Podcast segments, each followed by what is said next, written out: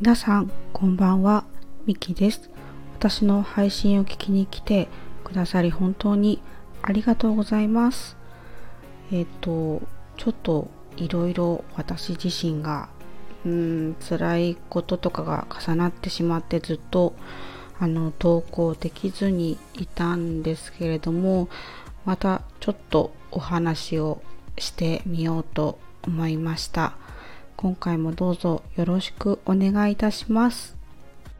えっと今回はですねあの失敗を恐れて功を奏することもあるというお話をしたいと思います。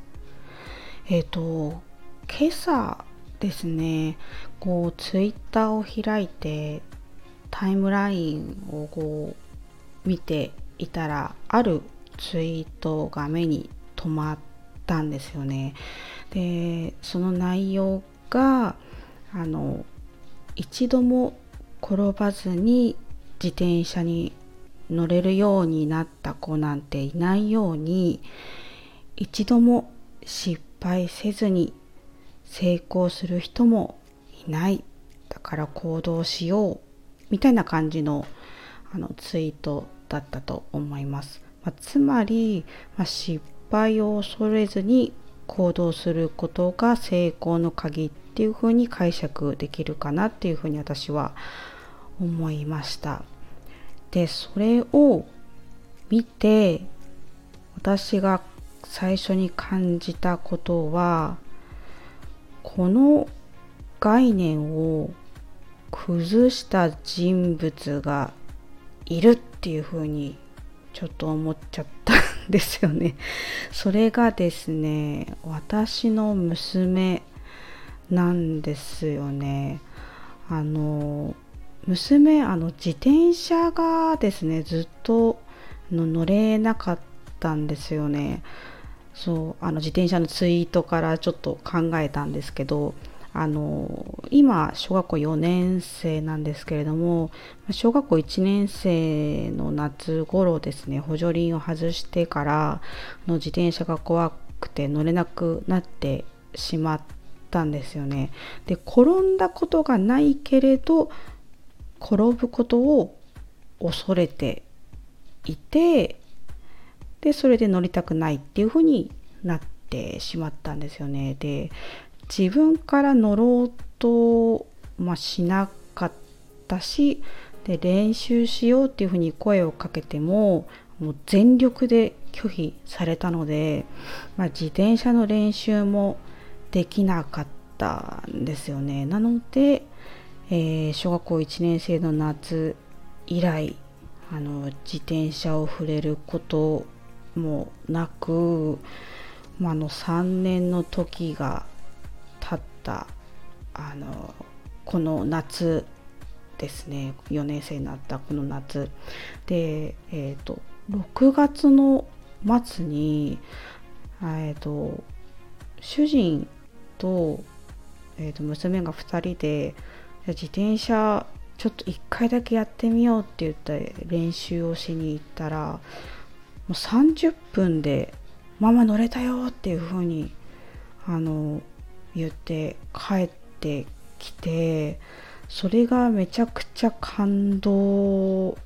したんですよね。であの、ま、感動とともにあの、ま、感じたことはあの、ま、失敗を恐れても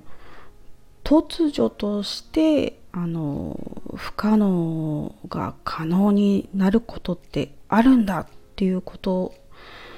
をあの学んだように感じました。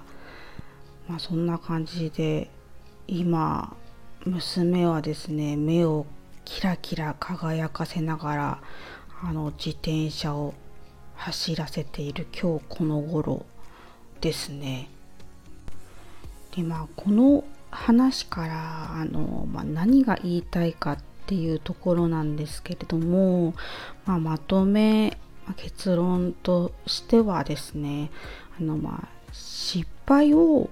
恐れ続けてもあの一瞬の勇気が自信に変わるっていうふうにあの思いました。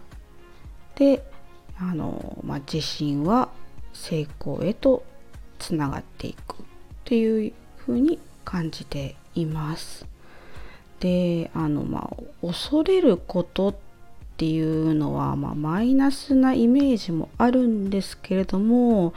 まあ、私は決して悪いことではないっていうふうにあの考えました。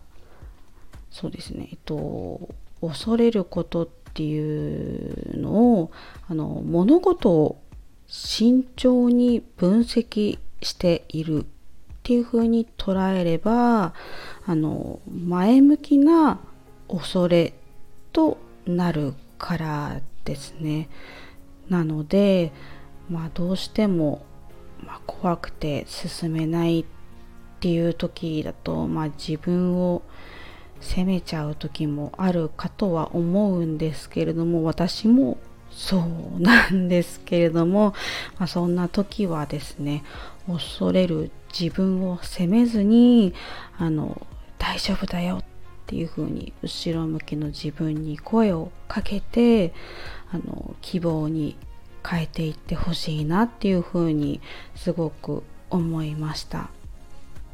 と以上ですね今回は失敗を恐れて功を奏することもあるというお話をしました最後まで話を聞いていただき本当にありがとうございました。えっ、ー、と毎日暑いですよね。あの熱中症などをね体調を崩さないようにあの皆様どうぞお気をつけください。